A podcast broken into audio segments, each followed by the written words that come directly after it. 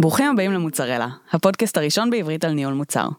אנחנו מקליטים היום בגוגל פור סטארט-אפ קמפוס, הבית של גוגל לסטארט-אפים. הקמפוס נותן לסטארט-אפים גישה למוצרי גוגל, חיבורים לתעשייה וידע בנוסף לתוכניות ואירועים לסטארט-אפים, ואנחנו נמצאים היום בקריאייטר סטודיו, אולפן הוידאו והאודיו המקצועי שזמין לסטארט-אפים בחינם. לעוד מידע היכנסו לאתר שלהם, זה campus dot co dot תל אביב. היי לכולם, אני שלי שמורק, היום אני מארחת בפרק את יעל אלטשולר. היי יעל, מה קורה? מעניינים. מעולה. יעל היא uh, growth פי אם ב-GlassesUSA, uh, בעברה הייתה מהצוות, ניהלה צוותי עיצוב, היא מנטורית לניהול מוצר בקבוצת Women Experience, ומהמובילות של תוכנית הצעד הבא שלה. אז אנחנו הולכות לדבר היום על, uh, בעיקר על עבודה ברימוט, ועל איך לצלוח את זה. Mm-hmm. אז ככה, לפני שאנחנו uh, צוללות פנימה, ספרי לי קצת על התפקיד שלך היום. אוקיי, okay, אז אני אתחיל קודם כל לספר קצת על GlassesUSA, זו חברה שהוקמה לפני עשר שנים, זה e-commerce לכל דבר, אנחנו מוכרים משקפיים אונליין, משקפי mm-hmm. ראייה, משקפי שמש, עדשות, mm-hmm. עם מרשם, בלי מרשם. מאוד ו... מתחבר לשיחה שניהלנו דקה לפני ההקלטה על הראייה שלי. ממש מתחבר. גילוי נאות, אני לא מרכיבה משקפיים, שלי מרכיבה משקפיים. אמת. אנחנו בעצם one stop shop לשוק האמריקאי, בכל מה mm-hmm. שקשור משקפיים. היום שישים וחמישה אחוז מהאוכלוסייה מרכיבים משקפיים למעשה, ויש איזשהו צורך גם במוצרים איכותיים, שהם במחירים שהם affordable. אוקיי. ואנחנו בין המובילים בשוק האמריקאי, מתוך איזושהי אג'נדה מאוד ברורה של Disrupt the Industry, כשאנחנו למעשה גם חברה שהיא טכנולוגית, גם שיווקית, גם שווקת, וגם יצרנית. משקפיים זה באמת עולם קנייני ברובו, אבל יש לנו גם מקום יצרני. זאת אומרת, מפעלים והכל. לגמרי, לגמרי, מייצרים ברנדים שהם שלנו, קולקציות, זה ממש... מגניב. זה די גדול. אז זה GlassesUSA, אני היום מנהלת מוצר כשאני מובילה את צוות הגרוס. ההגדרה של גרוס זה למעשה מינימום אפורט ומקסימום אימפקט. Mm-hmm. באמצעות פיצ'רים יחסית קטנים, אנחנו משיגים את העבודה הזו בכמה כיוונים, שלושה כיוונים. אחד זה דרך quick wins, זאת אומרת, טוויקינג קטנים במערכת שבאמת נותנים value מאוד מאוד גבוה. day-to-day bugs, ו-cross-company service. כל מה ששאר המחלקות של החברה צריכות. אנחנו עובדים בקנבן, ומדלברים על בסיס שבועי, וזהו, מעולה. אז בעצם אמרנו שאנחנו יכולות לדבר היום על עבודה ברימוט, איך זה פוגש את התפקיד שלך היום? תראי, הפיתוח שלנו נמצא ברוסיה, זאת אומרת, כל מחלקת הפיתוח שלנו יושבת ברוסיה. אין בכלל בישראל? אין בכלל, ה-סי טי או שלנו ישראלי ו... פה, יושב פה. אבל קופץ שבועיים שבועיים לרוסיה. קשוח. מאוד. ובעצם מה שהוביל אותנו לדבר על זה, זה ש... זאת אומרת, אנחנו נמצאים שם, העולם נמצא כבר שם. זה לא משהו שהוא חדש, אבל זה בהחלט משהו שצריך לדבר עליו. גם רואים את זה בישראל, כשיותר ויותר חברות פותחות מרכזי פיתוח לא בארץ. Mm-hmm. זה באמת מתפרס היום על all over, כאילו זה יכול להיות הודו, וזה יכול להיות אירופה, מזרח אירופה. אבל אני חושבת שצריך לדבר על זה, צריך להבין איך עושים את זה, ועושים את זה טוב. אז לפני שנדבר על איך עושים את זה, ואיך עושים את זה טוב, מה זה בעצם אומר? זאת אומרת, איפה הנקודות מפגש? בסופו של דבר, אני, כאילו כל הפיתוח שלנו יושב שם, פיתוח ופרודקט זה הולך ביחד, אי אפשר להפריד את הדבר הזה, אז זה פוגש אותנו בכל נקודה אפשרית. מעולה. סבבה, אז בואי תני לי קצת נתונים יבשים כזה על, ה... על איך זה בנוי, כמה חברי צוות, איזה תפקידים, כדי mm-hmm. שנקבל איזושהי תמונה כזאת. מבחינת הפיתוח, יש לנו סדר גודל של באזור ה-שישים אנשי פיתוח. יש לנו שם צוותי, שני צוותי roadmap, צוות growth, backend, DevOps, analytics, optimization, automation. כל הצוותים האלה נמצאים כל ברוסיה. כל הצוותים האלה נמצאים ברוסיה. וכל מנהלי המוצר נמצאים בישראל? כל מנהלי המוצר נמצאים בישראל. מעניין. מאוד מעניין. אז מבחינת הפיתוח, אני נוטה להאמין שזה בסך הכל מבנה יחסית גנרי. Mm-hmm. מבחינת הפרודקט, למעשה אנחנו, כמו שאמרתי, אנחנו יושבים כאן, אנחנו היום פחות או יותר סדר גודל של עשרה אנשים, mm-hmm. מחצית מאיתנו הם אנשי פרודקט, מובילי צוותים, צוותי פיתוח, כמו שציינתי מקודם את ה-growth, ויש את roadmap ועוד, mm-hmm. כשמחצית השנייה של הצוות, הם אנשים שהם יותר cross-department, וזה אנשים, יש לנו שני חבר'ה שהם טכנים, איש דאטה, יו אקס, okay. וגם פי אם או, תותחית שמקמבצת אותנו בצורה מצוינת. מעולה. אוקיי, okay. אז, אז ספרי לי קצת בעצם איך זה, איך עבודה ברימות מגבילה אותך כמנהלת מוצר, איפה בעצם זה משנה את ההתנהלות שלך? אני חושבת שבתור מנהלי מוצר אנחנו שואפים שתהיה לנו המון שליטה בתהליך, וזו אולי אחת הנקודות שהכי נפגעת. כלומר, מה זה הכי נפגעת? זו הנקודה המרכזית שצריך להתעסק בה. כי ברגע שאנחנו עובדים ברימוט, השליטה שלנו בתהליך מצטמצמת, שאנחנו רגילים לשבת ליד הפיתוח ולקפוץ אליהם עם כל שאלה, אז פה אנחנו צריכים לראות איך אנחנו עושים את זה דרך הסקייפ. אז זו נקודה אחת, אני חושבת שעוד שני דברים זה העניין הזה של שיטות עבודה, והקשר האישי. זאת אומרת, זה מאוד מאוד מגביל, כל היכולות שאנחנו יכולים לגשר עליהם פה, בשיחה פנים מול פנים, או על פני ארוחת צהריים, זה משהו שלא קיים לנו, וזה משהו שצריך לעבוד עליו. זאת אומרת, כל השלבים בעבודה מול פיתוח הם קצת שונים.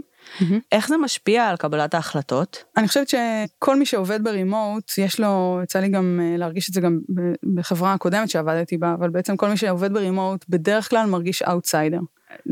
וזה משהו שצריך לגרום להם להרגיש כמה שפחות אאוטסיידרים. זאת אומרת, המקום הזה של להפוך אותם לשותפים לכל דבר, לחבר אותם אלינו, ולוואליו שהם מצליחים לתת לחברה, אז זה משהו שהוא, שהוא קריטי. איך עושים את זה?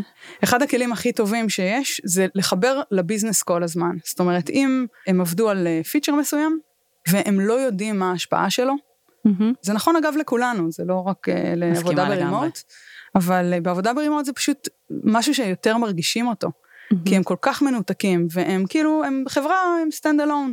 ויש איזה מישהו שם במגדל השן שנותן להם הוראות, אז אני מאוד מאמינה בקודם כל, כאילו, באמת להסתכל להם בעיניים, ולנסות לחבר אותם כמה שיותר לביזנס, אז דיברנו על, אם הם מעלים איזשהו פיצ'ר, אז לחזור אליהם ולהגיד להם, זו הייתה ההשפעה של הפיצ'ר הזה, זה משהו שלמדתי שפשוט עושה את העבודה בצורה מדהימה. אני חושבת שהמון המון רפלקשן, מן הסתם העמוד הכי מרכזי בסיפור הזה זה תקשורת, וזה תקשורת כי זה תקשורת שלפעמים היא כתובה, היא אפילו לפעמים לא קיימת, אז בהקשר של רפלקשן, אפילו אם זה איזושהי שאלה שעולה לאוויר באיזה קבוצת סקייפ, ויש מישהו אי שם מעבר לקיר, בצד השני, שכאילו את מחכה ממנה לתשובה, את בעצם את נשארת, ברגע שבן אדם אין לו תשובה, הוא לא יודע, כאילו, גם... ברגע נתון הוא בעצם... הוא חסר, חסר אונים כזה. נכון. אגב, זה, זה באמת מתקיים, מתקיים גם בחיי היום-יום שלנו, בתוך המשרד. זאת אומרת, גם אם בן אדם עם החלטה... גם מהצד שלכם. בטח, גם מהצד שלי. זאת אומרת, אם אני יכולה לבוא ולשאול שאלה ולא עונים לי... יש פער שעות, אגב? זה מצחיק, אבל יש לנו, בחורף יש לנו שעתיים, יש שם, כשאנחנו מזיזים את השעון, בעצם אנחנו מצטמצמים לשעה. הבנתי. אבל זה, זה לא כזה קריטי. כאילו, זה לא... אוקיי. אז איך בעצם בניתם לכם איזושהי דרך להתמודד עם העבודה הזו ברימוט? את עושה דיילי עם הצוות שלך? כן, אז כמו שאמרתי, התקשורת זה מעל הכל. אז אף על פי שאנחנו, הצוות שלי ספציפית, אנחנו עובדים בקנבן, התעקשתי על הדיילי הזה.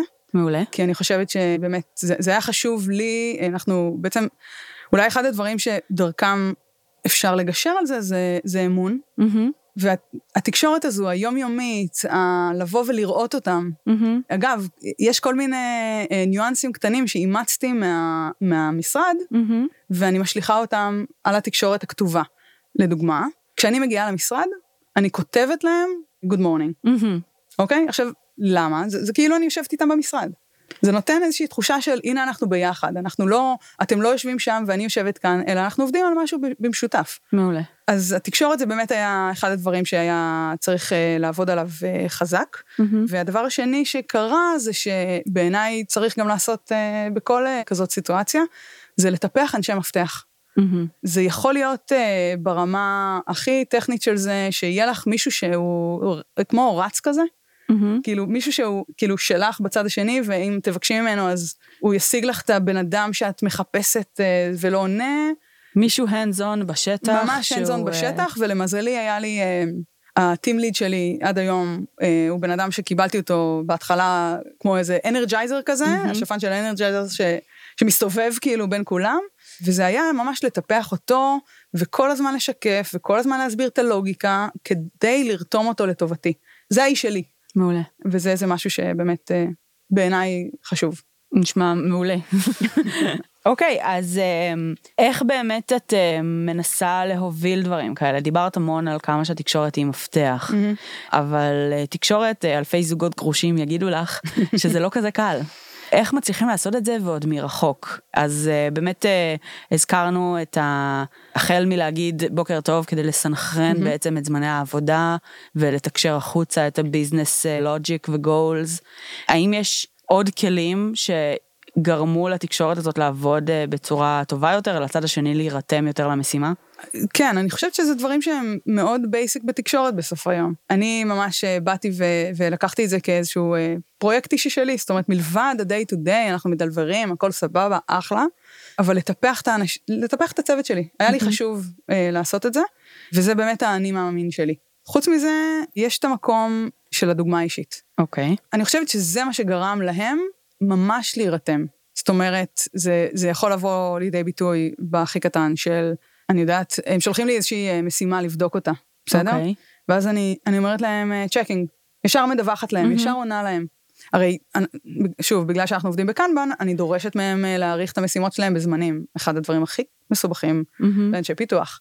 פרק אחר. לגמרי. אבל זה באמת משהו שהיה קשה להם להיכנס אליו, במיוחד כי הם גם, את יודעת, יש להם לידם את צוות הרודמפ, והם עובדים בסקראם, ובסטורי פוינטס וזה, אבל נתתי להם כל הזמן דוגמאות של איך אני עושה את זה, זאת אומרת, הם שאלו אותי משהו, אמרתי להם, אוקיי, אני חוזרת אליכם עוד שעה וחצי, כאילו, תמיד תחמתי את זה בזמנים, תמיד זה, עכשיו זה איזשהו כלי, שכמו עם החוסר אונים של האין תשובה, גם כאן, כשאת נותנת לבן אדם איזשהו דדליין, הוא יודע למה לצפות. ואז הוא בעצם משתמש בכלי הזה, ומתקשר איתך באותו כן, אופן. כן, וזה ממש, עוד דברים זה נגיד, איך שהצלחנו לפתח, וואו, זה באמת משהו שאני מאוד גאה בו, שהיום הם מגיעים אליי עם, פתר, עם בעיה, ושתי mm-hmm. פתרונות.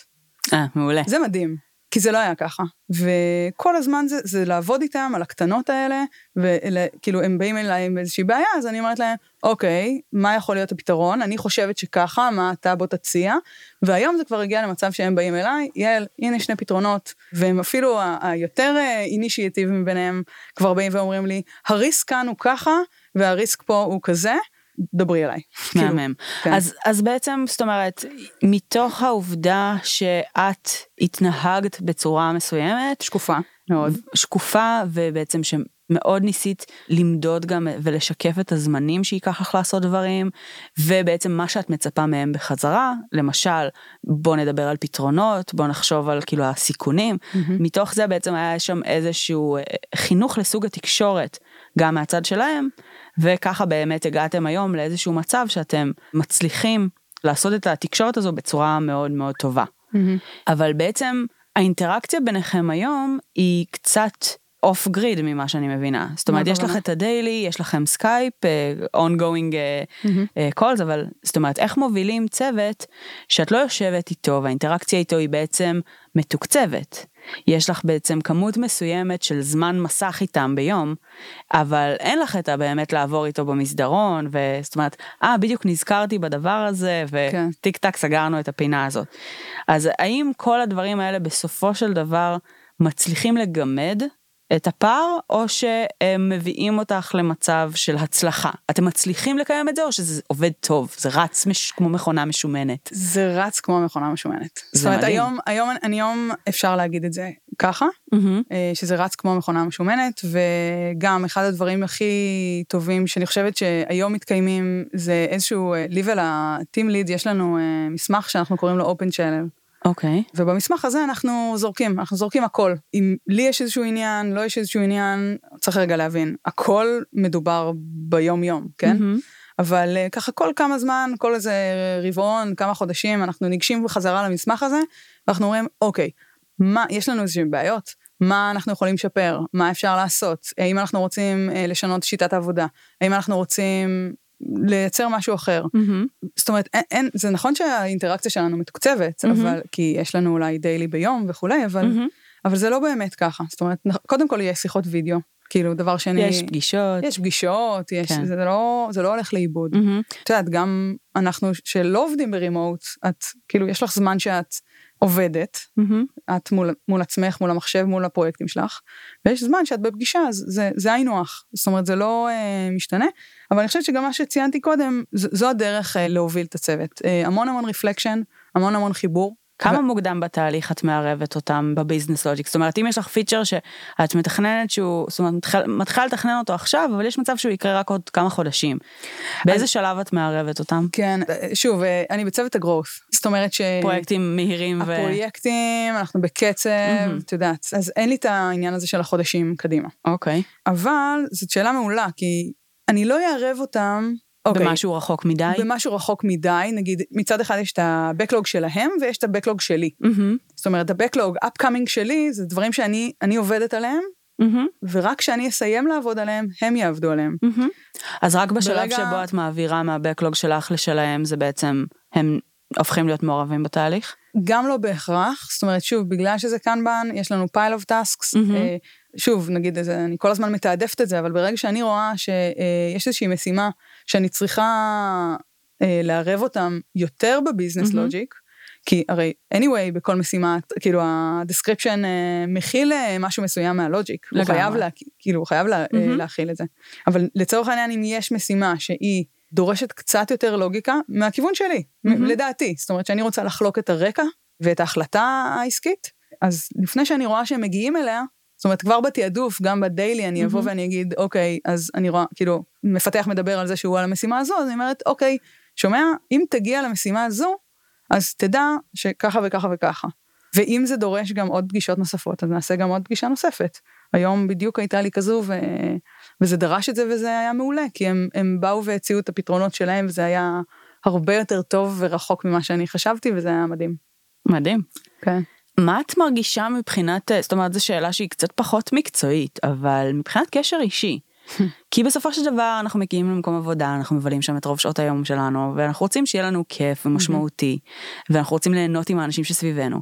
ופתאום את אומרת, אוקיי, את עובדת בחברה עם המון אנשים, אבל בתכלס איתך בחלל יושבים אחוז מאוד קטן מהם.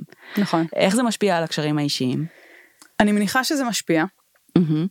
אני מרגישה שאני הצלחתי לפתח איתם קשרים אישיים מאוד טובים. אני מרגישה שהיום זה נמצא באיזשהו מקום שהוא dedicated. בין אם, אני, אני באמת מרגישה שהיום הם יעשו הכל בשבילי, ואני גם יעשה הכל בשבילהם. גם כי יש לנו את הגאווה הזו של הצוות, של הגרוף, וגם, את יודעת, זה, זה נכון, הקשר האישי זה משהו שאולי אחד הכי חסרים לי, כי אני, אני מאוד כזו, והייתי מתה לשבת איתם לצהריים, כאילו, אנחנו נוסעים לשם גם פעם בשנה, ויש איזשהו משהו הרבה יותר חברתי. הם גם באים לפה? לא.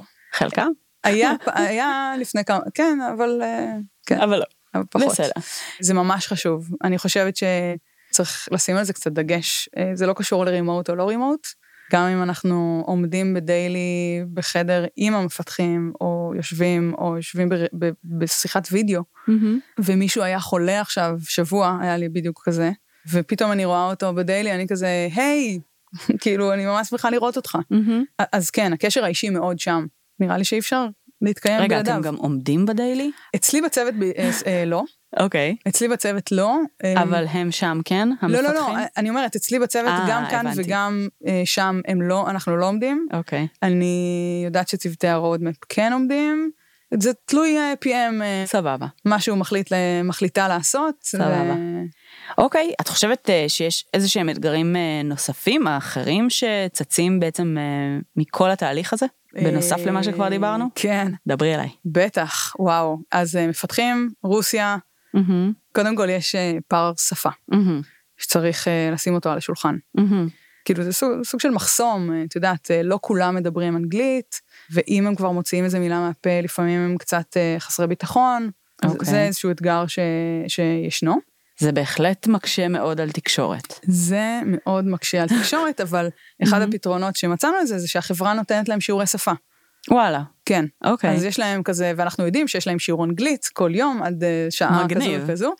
ואני חייבת להגיד, באמת, הם רצים, השיעורי האנגלית האלה, לדעתי, באזור השנתיים עכשיו, אולי קצת פחות, וזה מדהים. מדהים, מדהים, מדהים לראות בן אדם, אשכרה לומד שפה ומשתפר, ופתאום בן אדם שלא פתח את הפה שלו לפני חצי שנה, היום כאילו מגיעים לזמן שלו בדיילי, ואומר, והוא מתקשה, והוא נאבק בזה, וזה מדהים לראות שהם ממש עומדים על שלהם ומשתפרים.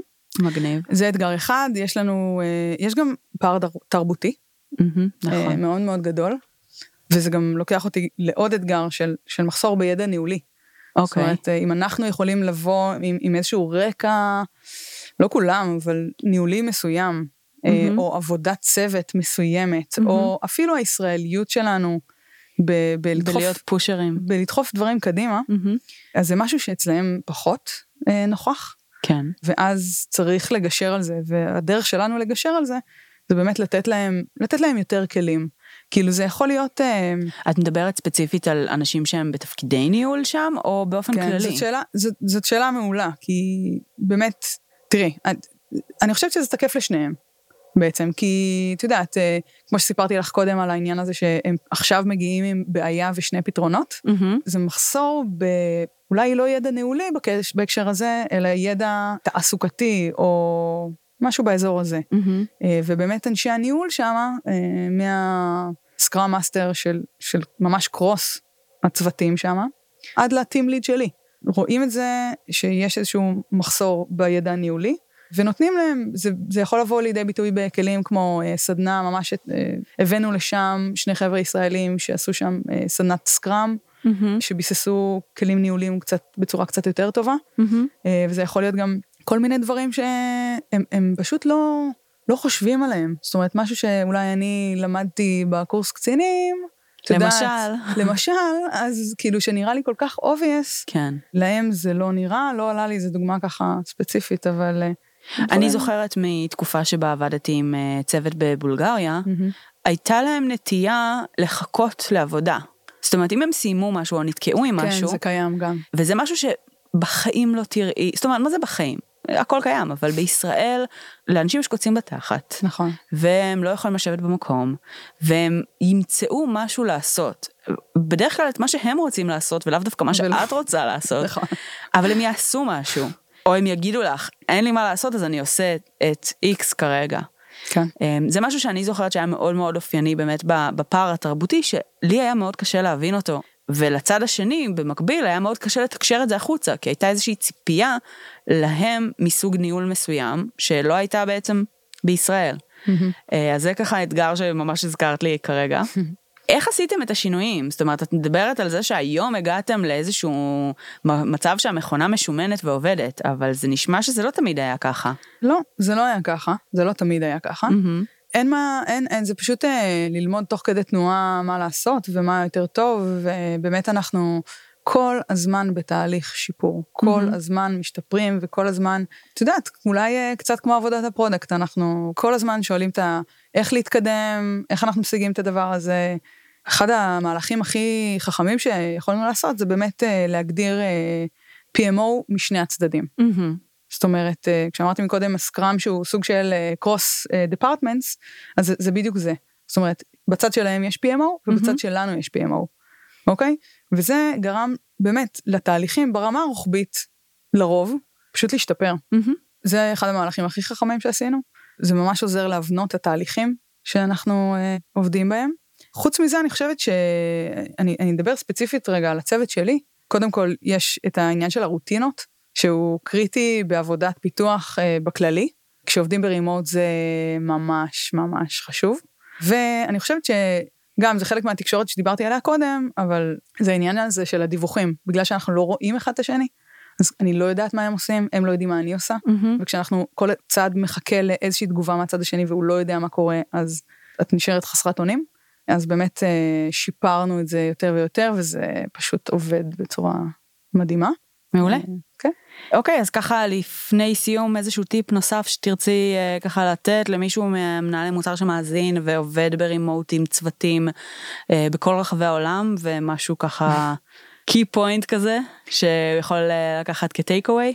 כן, אני חושבת שהכי קריטי זה לבסס את היחסי אמון, וזה באמת מתבטא בכל הדברים שאנחנו דיברנו עליהם, שיקוף וחיבור והמון המון דוגמה אישית. זה יעבוד פה בישראל וגם ברימוט.